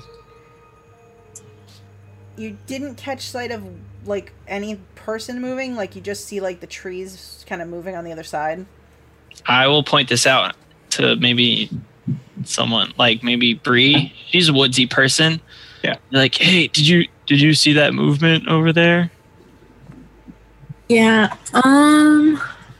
Let me just check something real. Also, quick. the, I'll say they can't get us. The bridge is broken. Good thinking. No, it was an accident. so Oh, can I go out there and look myself? You want to go out to the edge and see if you can see anything over there? Yes, and because it's in the woods, I have advantage Okay. on my perception check. Cool. Twenty-two. All right. Hey, So you um go out to the edge and you kind of look back over at the other side. So you kind of go over here and look, and at first you're like, I don't see, and you can just barely make out, like at the edge of your vision, you see this uh, f- fluttering yellow cloth disappearing into the trees, heading away from you. I Really don't like those yellow robes. hmm, it's not a good robe for sneaking around. it's not. It's true. All I can picture right now is the village and the yellow being the safe color. See, it's safe. No one. Yeah, if you want worms in you. So Well, Rustler uh, takes a little time, which uh, the rest of you, while Rustler's digging, could uh, take the effects of a short rest, unless someone wants to help him. Nope. yeah, I, I, I'll go down and just freaking mold earth for Rustler. Okay. It's like, I, I got it. You don't got to worry. Thank you, though. So all the earth just molds away, and there is Entrellis's dirty corpse lying in the ground. You see, one eye is covered in dirt now, but the other is still open, looking at you, like those big bobbly eyes you guys have. hmm Um, Rustler Rustler nods to Kim, and um, he pulls out one of his flasks of oil that he normally uses for a lantern. Hmm. He throws it in there and lights it. And Okay. Entrellis's body begins to burn in the hole. Ru- Okay, so in case it wasn't obvious, Rustler's thinking maybe the wife is a zombie or something. He doesn't want him turning into a zombie too. We did fight zombies earlier, so it's not That's- a bad call. That's a good precaution. Mhm. Um, Um, Kim will go down and say a prayer to Selûne as the body burns. Little simple thing. I, I was gonna ask, is there any way, and I don't even know what it is, to make some symbol of Selûne to like put Hmm. as like a grave marker? I'm thinking like a cross, but I don't know if that's uh, appropriate or accurate for. Um, you think maybe um you could uh, try to carve like it's it's like a the moon. It's sort of Mhm. like a, the full moon. Or maybe gather some rocks hmm if it's Yeah. a full moon and put that in the dirt. Yeah. Because you know the moon and the stars would be Yeah. appropriate for Selûne. So maybe gather some nice rocks and leave like a imagery of Selûne. Yeah, actually, you uh, you take a couple of the rocks, and you kind of scuff like two of them to look like eyes, and you lay them Mhm. kind of side by side like two eyes, and then you find uh, seven other like as white as you can find rocks, hmm and you place them around it, kind of all around. So it's like seven stars surrounded by the the two eyes. Okay, and you I'm kind of into leave it. that, and that Okay. is as from what you've learned, you know, with your time, like in some study of the religion, that you know that that is kind of her Going to church on major holidays. Yeah, that's that's kind of her symbol that people would Right. recognize. I'm into it. Do we know Anchelis's last name? Um, Bob, first name crazy. CB. last name Bob. I was gonna say the only other thing I would do is take like maybe a bigger rock and like try to chisel the initials Hmm. of Entrelis. Just I don't know. It's like marking a grave. I guess I don't know how important that actually is to these people, but or maybe he wouldn't want anyone to know it was him. I don't know. Hmm, I don't know. Um, just roll me a um, just a straight intelligence check to see if uh, you remember it. Fourteen. Um, so you uh, do remember that at some point when he was a simple traveling uh, salesperson, um, he was known as Entrelis Veragus, Okay, it's just a is it a Entrelis is with a E an A, so A. An A. A V. I'll I'll do that. He's the founder of the AV Club. That's right. And then I'll just leave that. So you guys, uh, while you do this stuff, you can take a short rest. Yep. So you could spend Nice. hit dice and stuff like that if you wanted to. And we can s- spend as many hit dice as we As we want. Or well, like because up to three, right? uh, you can spend it how? Yeah, your third. Uh, Or third level. oh, your- are you still third level? Uh, yeah, I am. Okay. I am. Okay. just checking. No, we're sixth level. yeah. Oh, 20. Cool. I have. And Uh, uh, alright. so, Rustler, while you guys are waiting, um, why don't you give me a religion check on the notes that you collected? Oh, okay. Hmm. Yeah, you're not making higher tail, high heads or tails of this. Rustler's kind of an atheist, so. To the Grey Wastes. Kimmy is back up to max. There you go. And you add your con modifier to it, right? Yes. Yes. I didn't need to.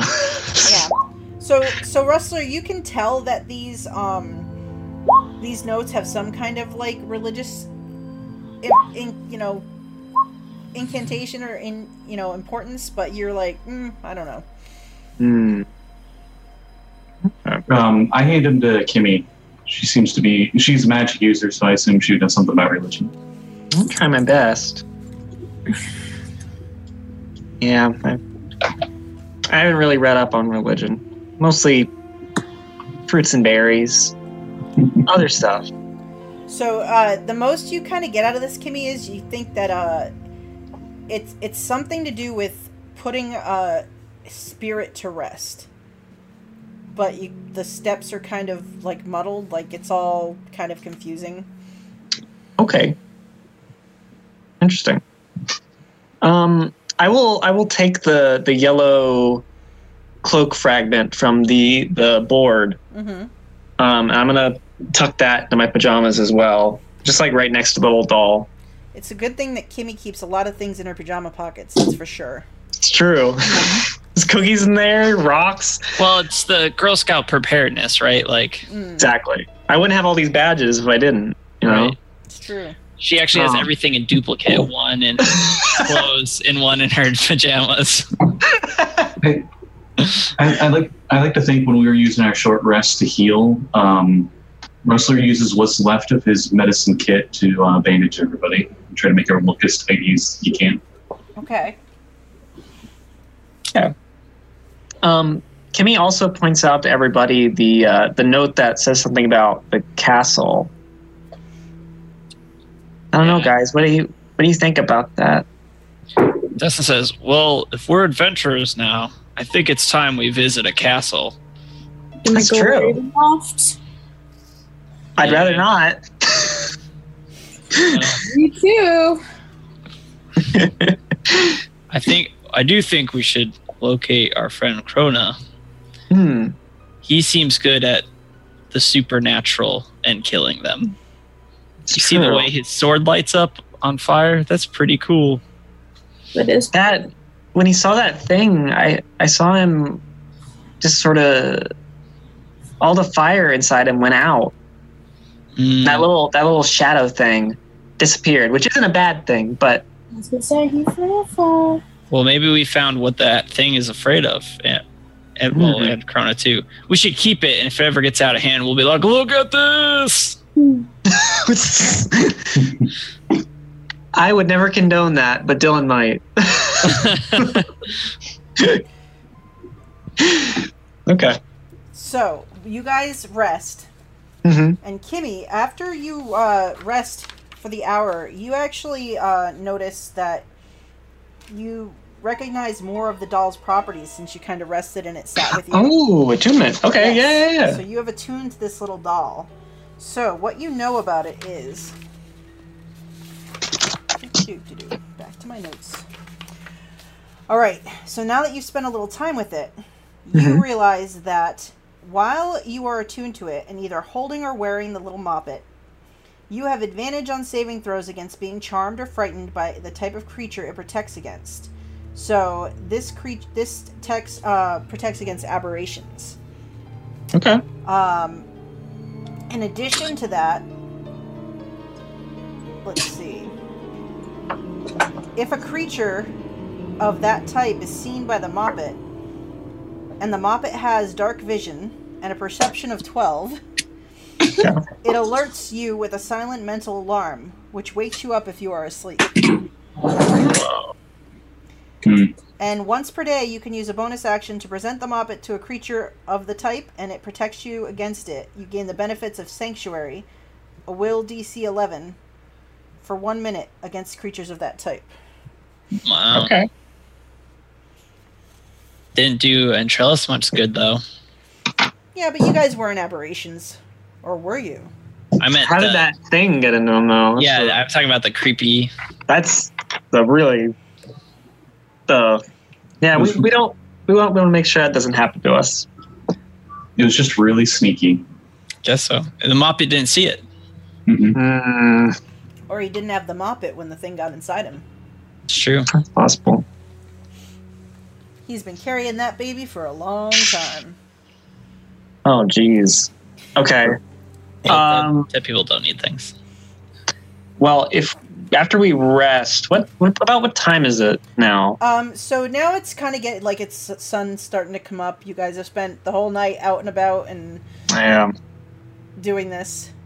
Does anyone else want to try to decipher the notes that Kimmy and Rustler are having trouble with?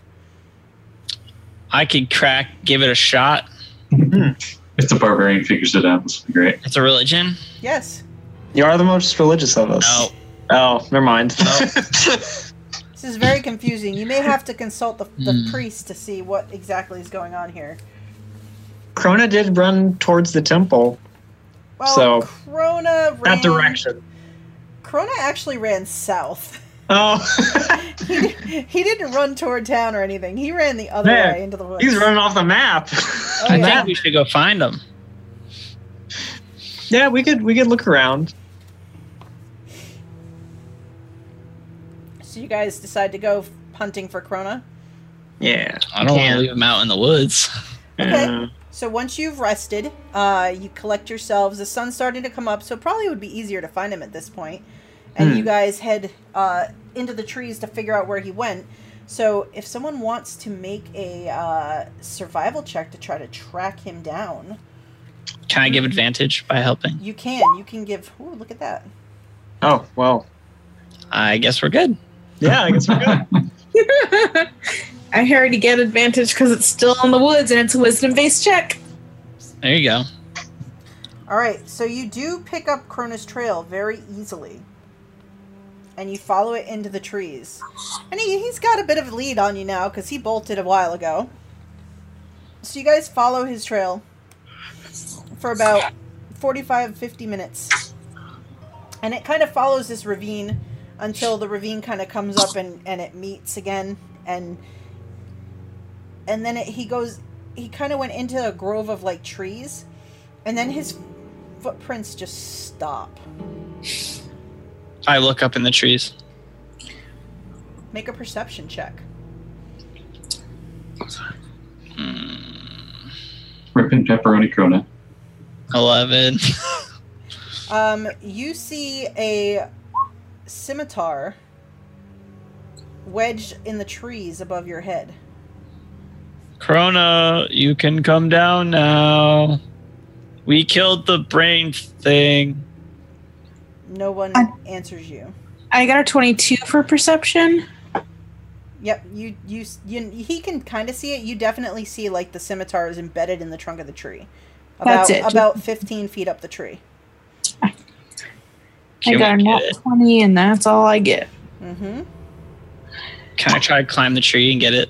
Hmm. Sure, You want like athletics? I do. Oh, Oh my God. Man, All right, so you climb up to it. Now, do you want to give me an athletics to pull it out, or like your javelin from before? Oh yeah, sure. I'm gonna fall on my ass. Nope, Ah, th- that's that's good enough. You you pull it loose, and uh, when you do, uh, clo- a piece of cloth, shredded yellow cloth, like hits you in the face that it was impaled on. Oh no! Damn it. they're in the trees. They took him. Now we really have to go to the. Castle. Well, now we got to go to the castle. Oh my god. Krona is not. This whole this whole thing has been really bad for Krona. Don't worry about it. And not just because he was kidnapped by cultists. He did die. He did die, exactly. Die. Yeah. Yeah. I was gonna suggest we go back to town and like actually sleep, but I was. should- th- yeah. we shouldn't leave Krona for another day. What about just eight hours? You also Well- notice uh, at this point, now that the sun's up, you look around, and Aeronol is nowhere to be seen. Well, Well, of course, he's so bird. pale. Sunlight would cut right through him. Poor, poor bird. True. Um, how long is it to get back to town? It'd probably take you about two hours now at this point because you guys f- went further south. And Oh. is the castle in the? Is town on the way to the castle? Yeah, town is Mhm. nor- is uh, the castle's a little bit northeast of town. so I can change out of my PJs. That's a good. That's actually a good point. Yeah, we should change out of our PJs. We should, yeah, at least go back and get supplies and put on normal clothes. Yeah. My Um, dad can check out this creature.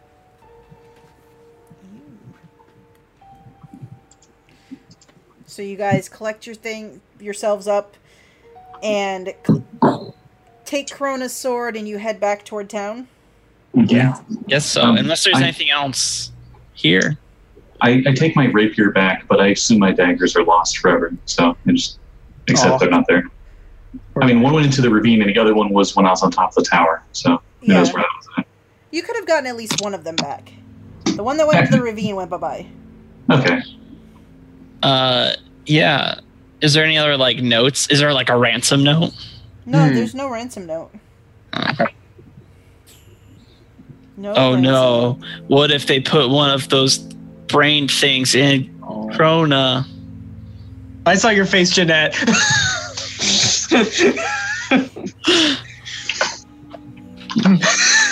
oh, oh God.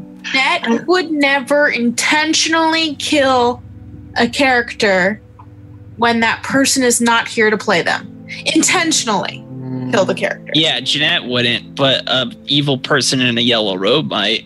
Mm-hmm. Mm-hmm. It's gonna be like that that session of Chris Perkins' home game where one of the characters got beheaded when their player wasn't there. Do they have Jeanette's vorpal little- swords? Personal rule. I don't think Krona's dead. Okay. Yeah. Well, so Yeah. I I guess we'll go back to town. I Kimmy suggests everybody stay with her since she has this moppet thing. Mm. Uh, we'd stop by like Dustin's house if we want beforehand. Now, grab his stuff. But I'm staying at Kimmy's, so Yeah. I'm, You I'm, I'm going to Kimmy's. you do pass close by the temple on your way back. Oh, okay. If you wanted to stop and speak to the priests about the notes and things that you found, that you guys aren't sure what they do. Father Grimble. Now, uh, on the the board that Antrellis had, was the priest on there at all? The priest was not. It was like there were notes Okay. about like the shopkeepers. Um, he it he it seemed like he was fairly certain the moneylender was involved in something. Um, there was uh, notes about the sheriff, but mostly those were that he didn't like him very much because the sheriff always bothered him coming to town and kind of chased him off with his deputies. Uh, but otherwise, it seems like he never really figured out who occultist was, but Hmm. he was suspicious of a lot of people. okay. But not the priest in particular. Okay. No, you didn't see anything about Father Grimble. Okay. were any of us up on there? Actually, no, you weren't. There was like a Kimmy's dad was kind of listed, and the uh, and Councilman Poor Joe. Burek was listed, and there was like notes about like the councilman's father, but then like there was a note about him being dead, and his name was crossed out. Okay. So Then yeah, I, I guess we'll talk to the priest and see if he can make heads or tails of this stuff. I think that's a good idea. All right, so you guys go to the temple, and they've, uh, as you get there, you remember when you were last here, it was uh, littered with the dead bodies of the undead that had come in and killed the one acolyte as Rufio made his escape. and um, but they've cleaned up. It looks like they've uh, been successful at carting most of the dead back toward the cemetery at this point. And uh, he sees you coming, and he says, "Ah, my my friends, you look worn and exhausted. What what are you doing? It's so early in the morning to be so tired. Rustler just throws down a sack in front of him. He takes Don't be, a large be step careful with that. back. That makes really gross, squishy noises. He looks at the sack and he looks at all of you and he says, "Um, Adventuring stuff. I see. Dustin lies down on a pew and tries to take a nap. Rustler takes his blanket that he has and he puts it on you. Oh, he, Dustin's like, thank you. So Father Grimble uh, moves back toward the bag and he kind of lifts it open and you know how like that when it's kind of that icky, sticky like parting, and he's like, "Oh!" and he jumps away and backs away from the bag and he's he go he he goes and gets like a, a pole like they used to with the end to light candles. And he pushes the bag open again at a distance this time. And he's like Yeah, um s you know Antrellis, the mm-hmm. um so this thing came out of his body. what I make its noise. I make that skittering noise it made. he swallows and it's like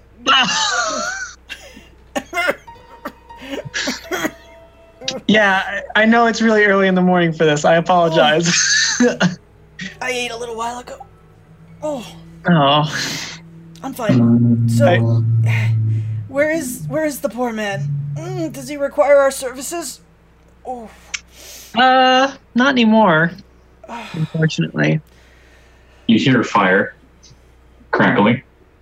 Yeah. he he eyeballs uh rustler We we gave him a burial um in the proper Selûne Selûnite fashion. No very good mm. he kind of looks more closely he says this is oh abhorrent oh It's gross, yeah. It is. Where I've never seen anything. Is that a? Is that was? A, is that brain? Uh, don't look at it too closely. It- It's Is that it's it's brain? Is yeah, like, it's it- it there's a brain. it? Yeah. Okay. I'm I'm. Yeah. What is going on in this town? Why? The dead? This creature? I pull up the notes that Antrellis had. I kind of, um, me and my friends couldn't really figure anything out about this, but I was wondering if you might, Father Grimble. He happily looks away from the creature and takes the notes. He kind of goes and sits on the bench next to where uh, Dustin is, like at the end of his feet. he fixes the blanket a little bit, and he starts kind of flipping through the notes, and he's like, "Hmm, interesting, interesting. I'm a little muddled. Um, haunt of, of vengeance. What? Um, hmm. Yes. so let's see. Huh. Uh, the site of the murder. Mm-hmm. Mur- who was murdered? Murder. I, we think big crow is well. There was a there was a crow. It's true. Um, and we think it, it might be about Antrellis's wife, maybe. Okay. Um, it says um.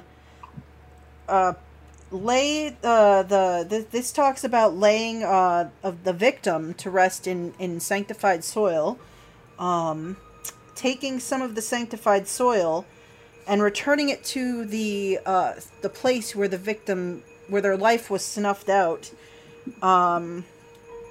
And uh this it, it should it should undo the dark energies that uh, a life ending in such a violent way would uh would bring about and bring into this world. Okay. Hmm. I see.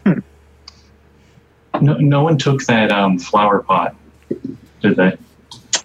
I mean, we took the box that had all the stuff in it. So I, I don't know if it was in there. Yeah, the, the all of the knickknacks were kind of in one bin. Okay. Well, uh, Father Antrellis, that was very helpful. Does it say Uh, like spe- Grim- a specific Grimble. location? Grimble. Grimble. Oh, oh my god. I'm so sorry. I'm so tired. Yeah, uh, it's okay, Kimmy. You should sit. You should all Oh. rest. Um, we do have extra beds um, in the uh, in the lectern if you want to, the rectory if you want to rest. No, we should probably get back to my dad's house. He's probably worried. We kind of left like midnight. Um, speaking of worried, um, we seem to have lost track of your dragon friend. Um, he went to bed last night. Uh, he was mostly back to, to full strength after his ordeal, and he eyeballs Bree like nervously. Uh, but um, when they brought his breakfast this morning, um, the window was open, and he was gone. Um, we haven't seen him. There were a bunch of raven's feathers on the ground. Uh, I I don't know if maybe he got hungry overnight. I'm not Ate really raven? sure. I I mean, we didn't find a corpse or anything, but I mean, uh, I don't I don't know. But yeah, That's usually a good sign. Well, we've seen him since. Oh, Hmm. oh, good. Thank goodness. I'm glad he's fine. Well, Yes. not so much anymore. What? What? hap- what Wait, are you talking about an actual dragon or are you talking about Krona? Krona. Okay, okay. That'd be funny if we had a whole dragon in the church. I thought you had like a dragon wormling that you guys found or something. I was That'd be like, cool. crap.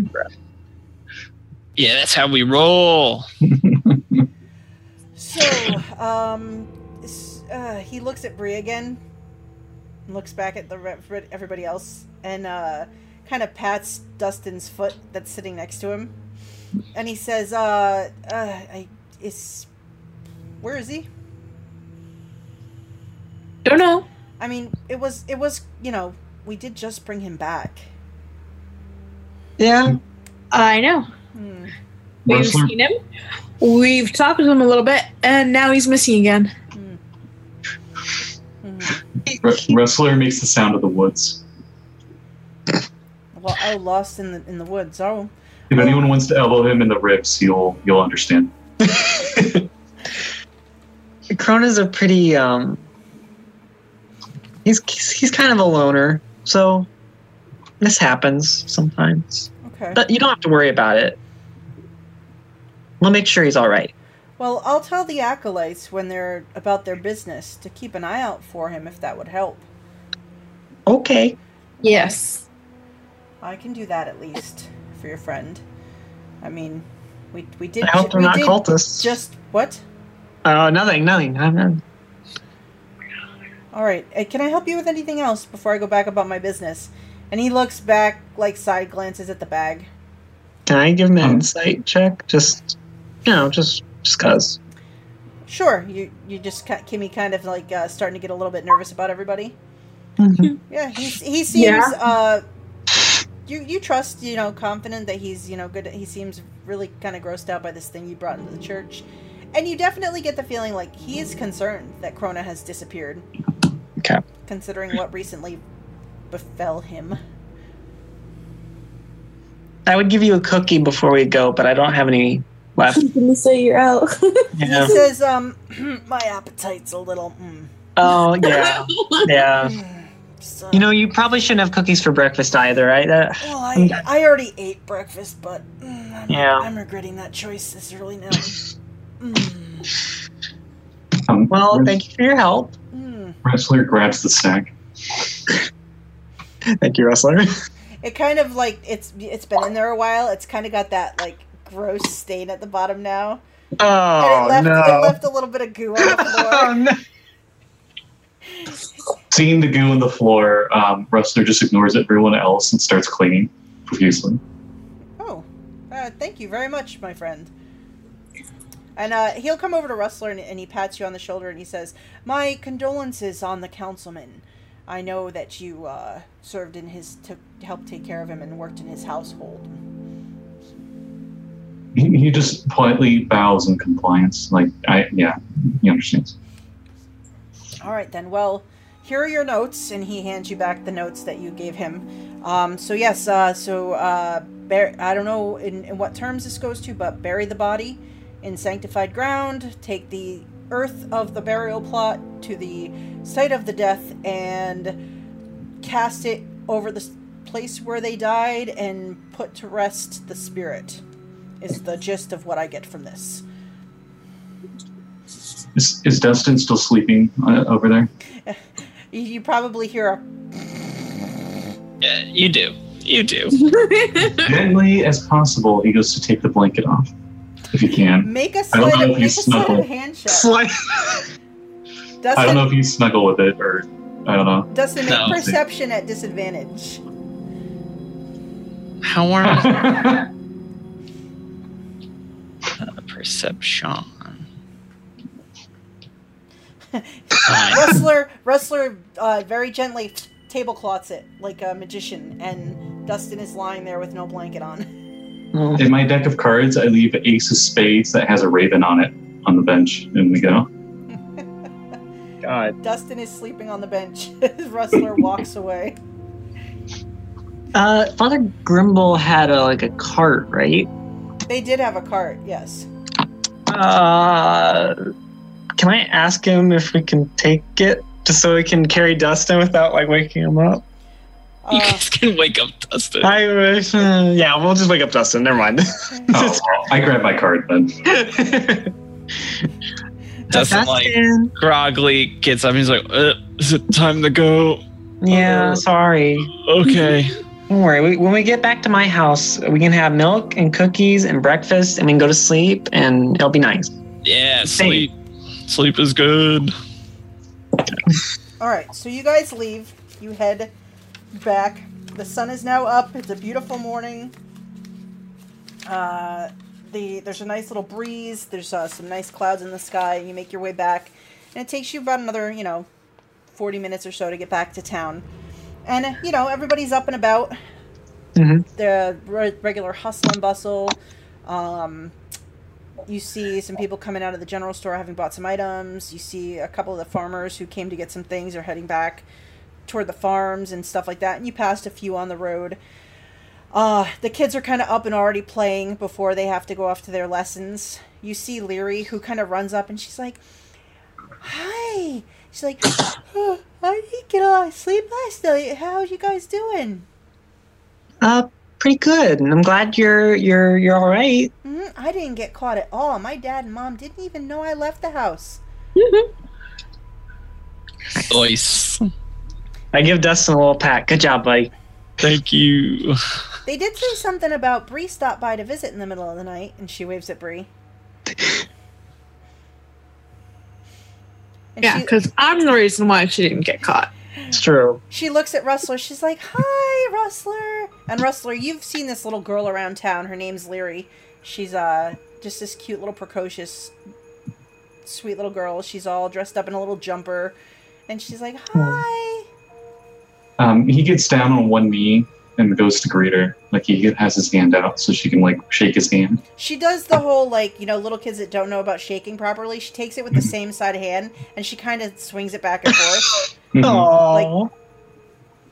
When when she lets go, um, one of the pretty stone or not the pretty stones, those that are covered with mucus. One of the little shiny things in my trinket stuff is in her hand.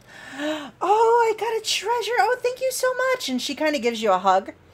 Mhm. And then she uh, says, "Okay, I'm gonna I'm gonna go. Um, you guys uh, look really exhausted, and um, so I'm not gonna A little keep you. But I I, I want to know everything about you know when you figure out what happened with with Erinol and all that. Okay, but just don't tell my mom and dad. Yeah, of course. Okay. All right. All right. Rustler puts puts a finger up to his beak. She's like, Shh, yeah, it's a secret.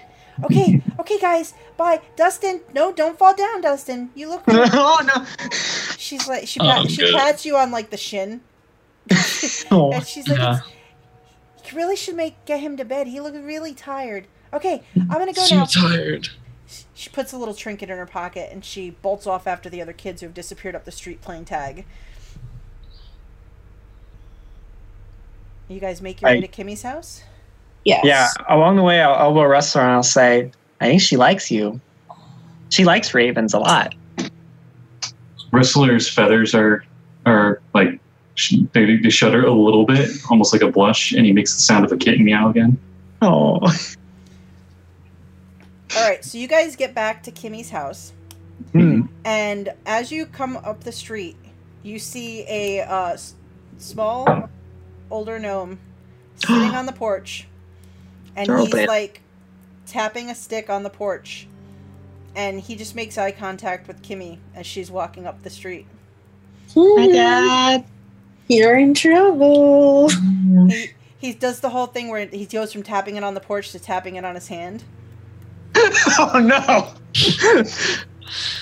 Uh, does does Dustin see this? Oh yeah, you guys. He's not. He's just like not hiding it. He's sitting and like looks like he's just patiently waiting. Dustin's like, all right, I'm going home now. Bye.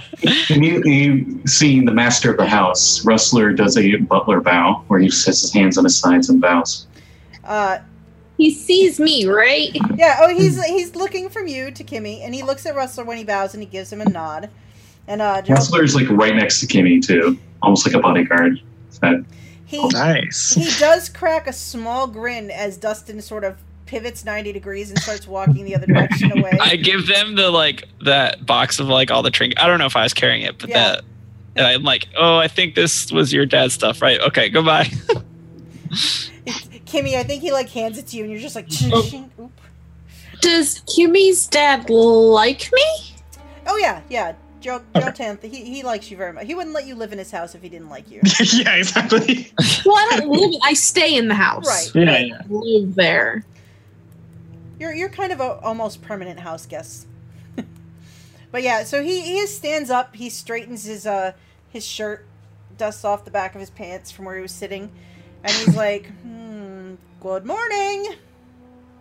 Hi, Dad. Hello, Morning. Kimbaria.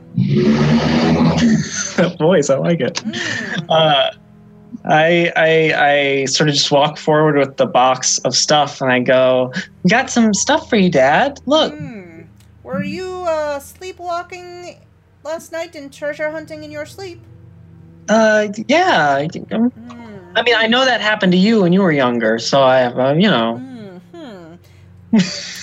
so, um, we have undead in the town, and then we have all this drama, and then I wake up to find my Kimbaria and Bree, who were sound asleep in their beds when I went off to sleep, not in their beds anymore.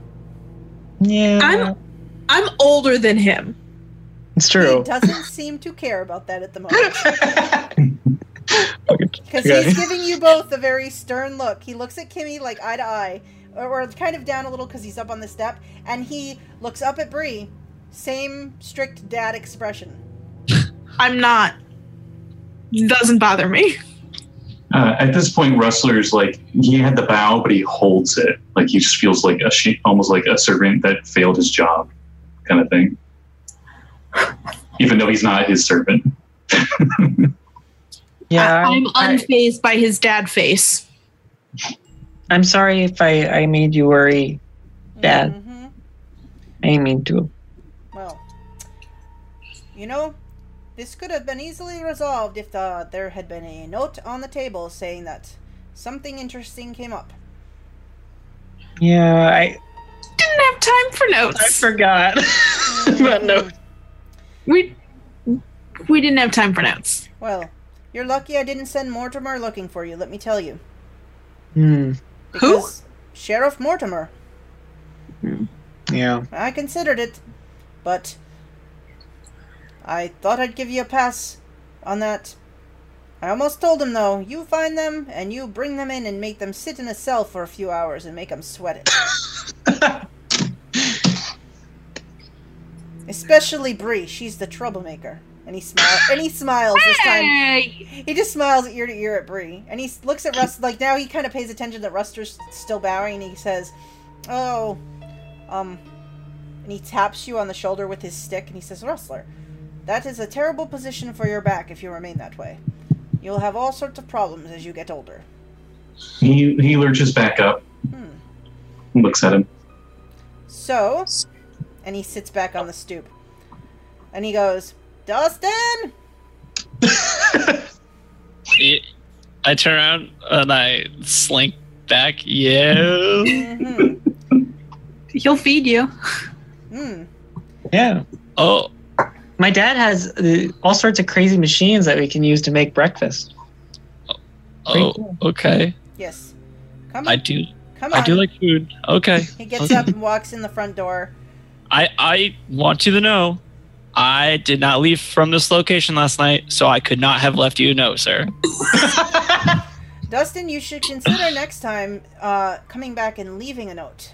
Any, I any, anytime you plan to leave to go anywhere, I expect a note on my front door. I will keep that in mind. Dustin Rustler's like, I'm laughing. I will, I'll think about it.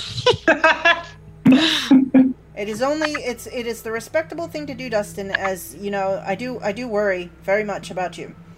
Mm. Kimmy, Kimmy's shaking her head. Yeah, it's true. Mhm. Kimmy, stop I- stop agreeing with me. You're still in trouble.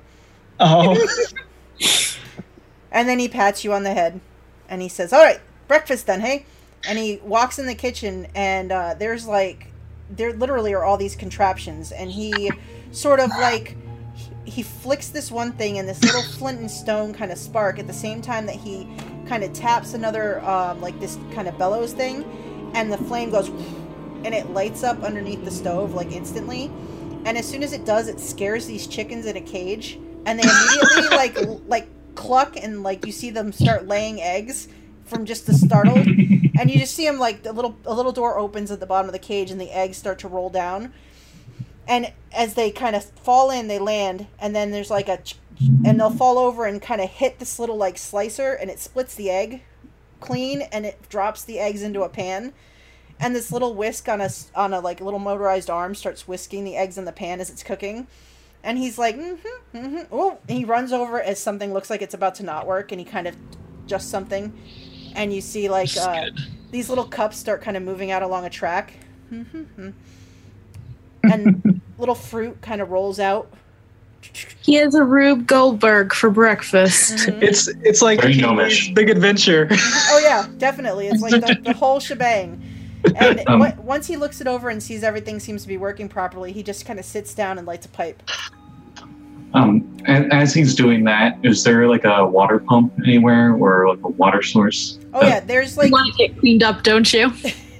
there's a basin in the corner and it's got like these piping this pipe that comes in and there's a like not even just like a pump, it's got like knobs on it that you could turn. It looks like he's made some kind of plumbing. Does it look like I could figure it out without assistance? Yeah, you you kind of go Okay. over and look at it and if you turn one of the knobs it flows water in. Okay, um, I have a um, what was it? I, I think I have not not a barrel. It's something to store water in, and he's going to um, start taking off most of his clothes, but not all of it. Just like the, the outer vest and like his. He doesn't really need an undershirt because he's a Kenku. So um, he starts washing his clothes, and if everyone starts getting out of their PJs and gets in the morning clothes and stuff, he actually goes to their room, gets their dirty clothes, and starts washing their clothes. And that's what Rustler's going to do probably this whole time before he goes to bed. While you're doing that, uh, Gerald Tanth lo- like looks over and he goes, "Turn the other knob." Turns the other knob. So you you hear like the the flow of water, and then it like s- you see like this little spark light underneath the pipe where that one's coming in, and it like is a little flame at the bottom of the pipe that's heating the pipe. And at first the water's coming through cold, but as the pipe warms up, the water starts to flow through warm, and you get hot water coming through the pipe. And he puffs on his pipe, and he's like, "Hot running water. I don't even have to go out and heat it up." I, Um, I elbow Rustler and I say, pretty cool, right? Rus- Rustler says in a This random why male I stay voice. here. Rustler says in a random male voice because I can't think of one at the moment. Thank you. And he uh, continues washing everyone's clothes. So you guys are very quickly served uh, like a nice breakfast and stuff like that. Like the plates sort of run out on a little belt, and the and the and the pan kind of like and eggs pour on a plate and then it goes down, and eventually you have like a full breakfast served. There's fruit, there's eggs, there's some vegetables, there's some fresh squeezed juice. Very nice. Nice. He says, We, we eat like this every morning. it's pretty says, cool. "I should have had Kimmy cook it uh, from scratch for punishment, but that's not as much fun." It's true. So, so yeah, you guys are able to eat. You know, you have a nice breakfast. Uh, and uh, Gerald Tanth, uh, he's kind of looking around at each of you, and he Hmm. says, "So, I assume there's a story to go with this whole uh, being out all night." Um, yeah. up, up until now, I, I assume Rustler has kept the sack in not in plain view. Maybe not completely hide it, but make it not obvious. He leaves it up to Kimmy. Oh uh, yeah, Kimmy will. Kimmy will start telling her dad pretty much everything. He, uh, Yeah, he's a he's a pretty enlightened guy, I would say.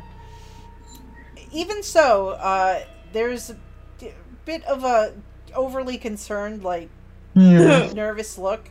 that's fair. especially as you get to the part about uh Entrellis and the thing that sprouted out of him he looks just like eyes wide kind of mouth hanging like his pipes kind of hanging out like it's gonna drop and he sort of puts it down Mm. kind of taps it out and your friend Krona is gone MIA. Yeah, we we think he might have been kidnapped by someone. that's hmm Yeah. i mean make the- go ahead I make the sound of ropes rustling. I look at Kim. hmm I I motion a Rustler to get the bag out if he wants to. Okay, he puts his gloves back on because I'm assuming he did he did those first, and uh, they're dry. So he carefully, like, he, he makes sure that the dad realizes this isn't something that uh, should be in the living room, and he Yeah. it, it opens it. So uh, he kind of looks at it. Hmm. He gets up. He disappears into a side room. You hear like you hear drawers opening and closing. He comes back in and he is wearing like a a belt with a bunch of like tools and things in the belt. He's got uh, like these goggles kind of over the top of his head, and they like have all different lenses that he can flip, flip, flip, flip Mm-hmm. and uh he kind of looks around he moves his plates and stuff just kind of shoves him into a bin that's alongside the table and kicks it and it starts shh, rolling away with his dirty dishes and he kind of lays out like wax paper and just gloves gloves scoops it up and drops it on the table. Mm. Ru- Rustler definitely helps because he doesn't need to worry about his clothes anymore. Mhm. He seems completely fine now. Like before, he seemed very like, I need to stay clean. But the second his clothes, he doesn't have those clothes to worry about anymore. He just simply helps. He even get, probably gets some all over his chest, slime. He just Yeah. doesn't really care. Hot. We just ate breakfast. He looks down at it and looks at Brain. He's like, "Oh, sorry." Oblivious as always. Poking around for more food.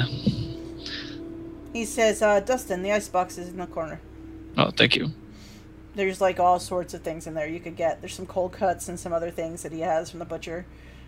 Lots of meat. If you want me to cook anything, I will. No, no, I'm, uh, I'm good. Oh, okay. As Kimmy says that, you see uh, Gerald Tanth pull out like a razor, flip down his goggles, and kind of adjust and like cut into the sack where the brain was. And he just starts kind of dissecting it and kind of taking. I leave the room. Rustler's curious. He just sits there and tilts his head, like looks side and has like his face sideways, so one eye's keeping a good eye on it.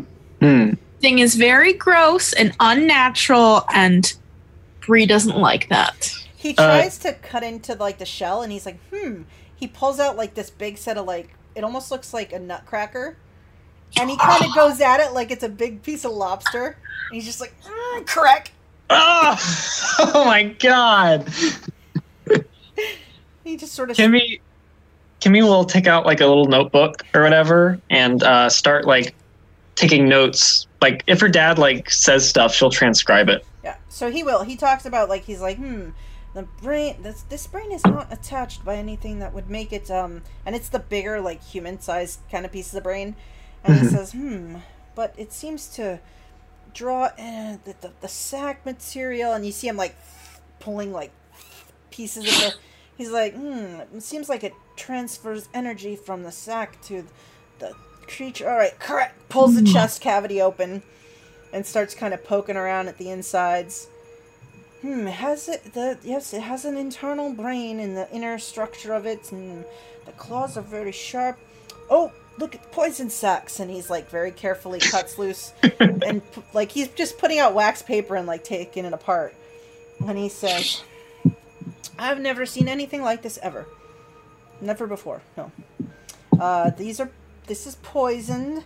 Um, if uh, if rendered unconscious by this, uh, you you could be unconscious for hours. Mm, I, I don't think it would kill you though. I mean, I'll have to run some tests, and he puts it like in a vial. And uh, he says, takes a claw, and he's like, chomp, chomp, chomp. What, Rustler isn't very good with this, but he is proficient in medicine. Would he know where the whatever would make the chittering noise would be in this thing? Sure. Uh, make a medicine check. Okay. Oh wow. Okay. Wow. So, um, it you Rustler, you see as he has it cracked open, it's got like where like on a human, like it would have like a voice box. It's got like these little like mandibles that kind of they look like they kind of rub against each other, and it's almost like a. As- I when he gets to there, I point it out and I make the noise. Hmm.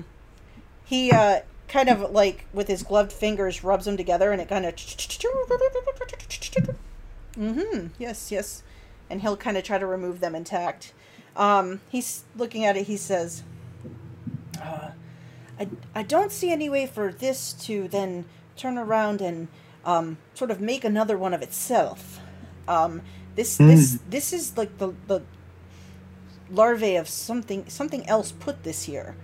So there, it, it comes from a different type. It doesn't seem to have any sort of reproductive abilities of its own. It's sort of the end stage of something else that did that to him. Probably bigger and grosser. And um, it looks like it used the host. This um, he points in the other room where Bree went. This crazy Bob, he says loud, uh, as a to gestate itself.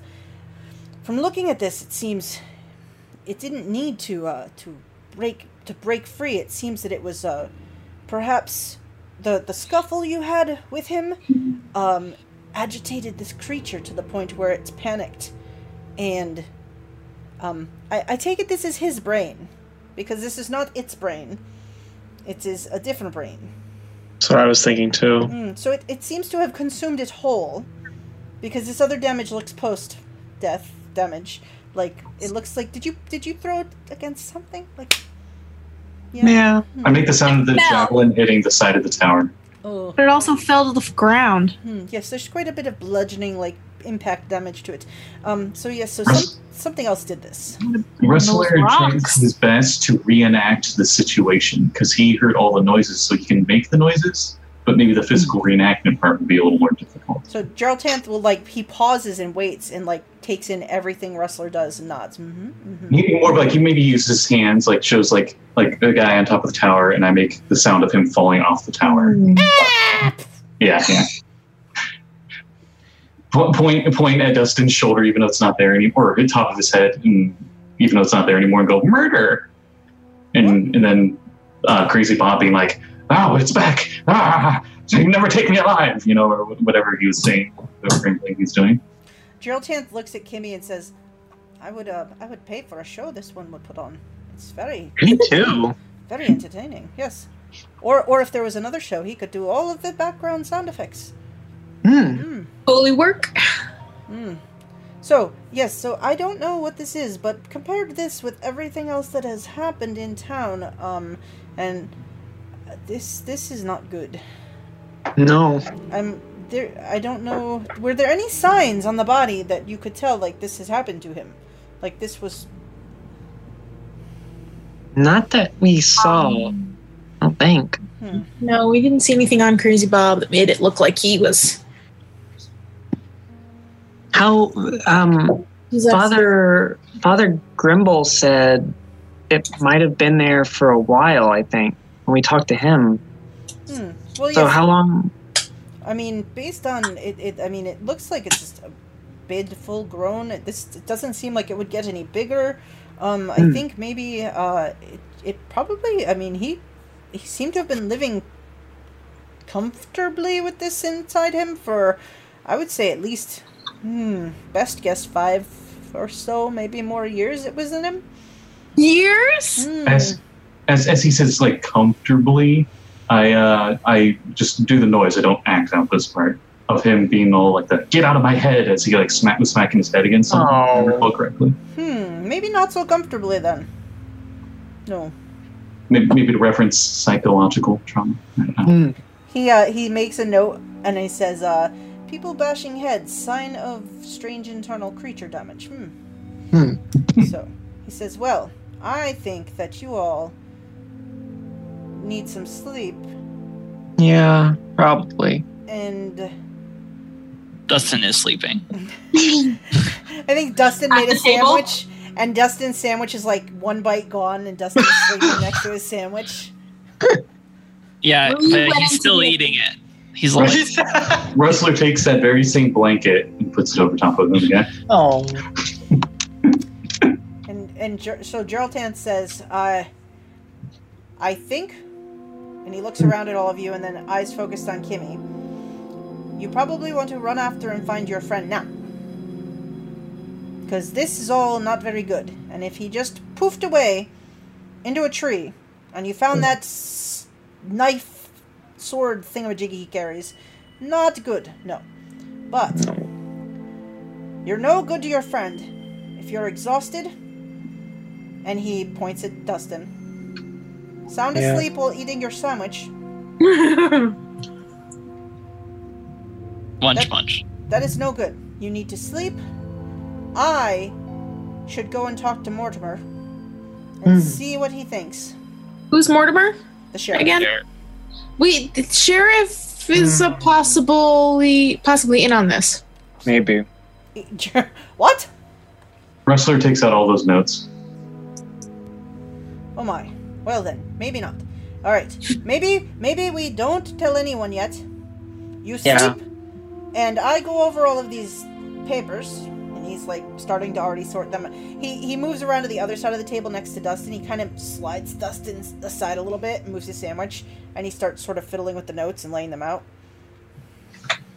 Dad, would it be all right if we slept in here with you? In the kitchen? Yeah, get sleeping bags. I mean, you could sleep right in the the, the sitting room next, right there. Bree Bree Oh. is already looks comfy in there.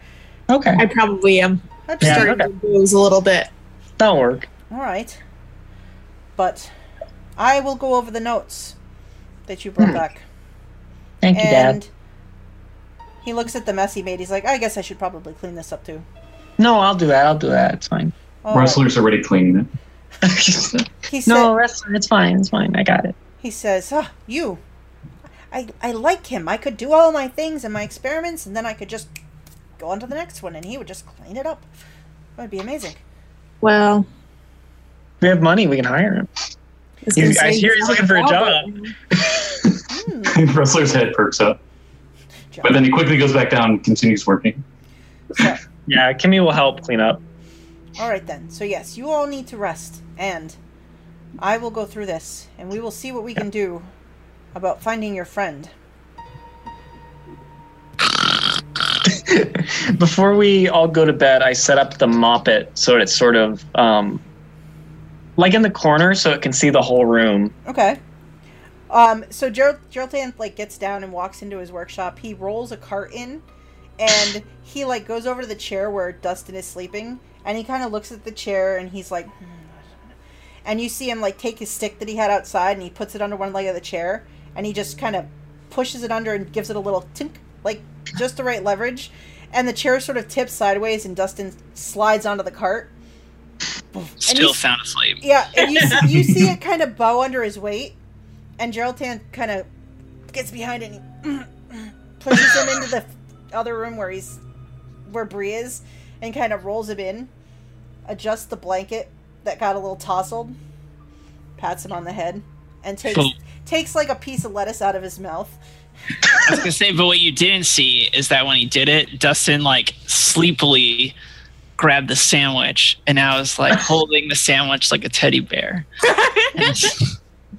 Um, wh- one last important thing Rustler's probably going to do before he obviously he makes sure everyone else is settled before he actually goes to sleep. Um, those centipedes initially from last session that we encountered, the giant ones, Mhm. Mhm. I think they're the only creature that bit Rustler.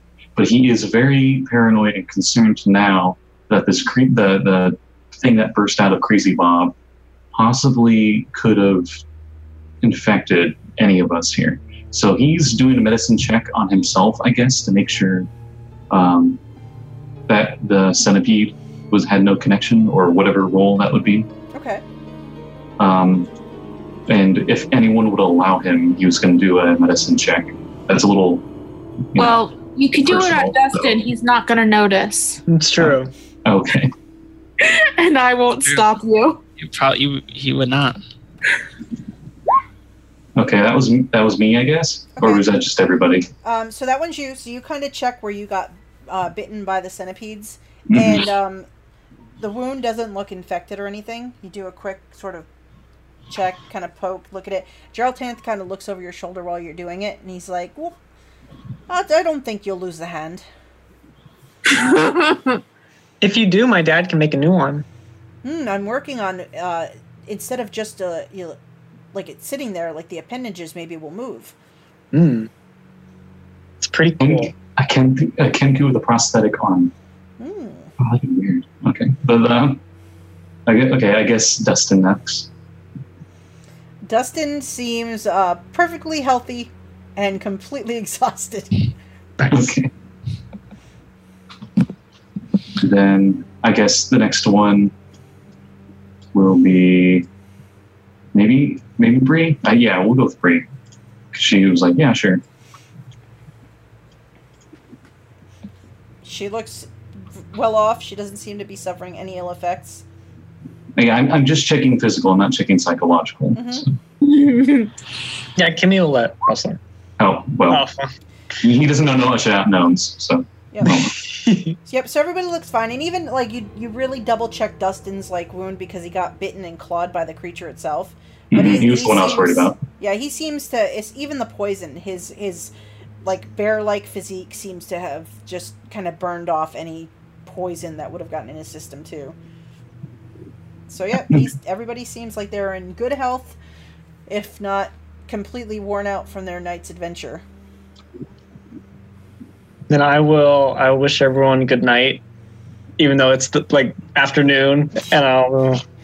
It's like probably uh, now like eleven o'clock in the morning. Yeah. And After Rustler uh, gently fold and neatly folds everyone's pajamas and his and his clothes, hmm he roosts like an actual bird, where he like you know just like sits down and just you know and just arms like kind of curl to his sides, and he just goes to sleep. So when you guys all go to sleep, what nobody sees is uh, uh Geraldine like gets a blanket and puts it over Rustler's shoulders since he gave his blanket to Dustin. And then he goes back to tinkering with his things and going through the notes as you guys sleep until next time. and we find out what happened to Krona. Thank you for joining us for our Uncanny Adventures podcast. Come back next time to continue our adventures.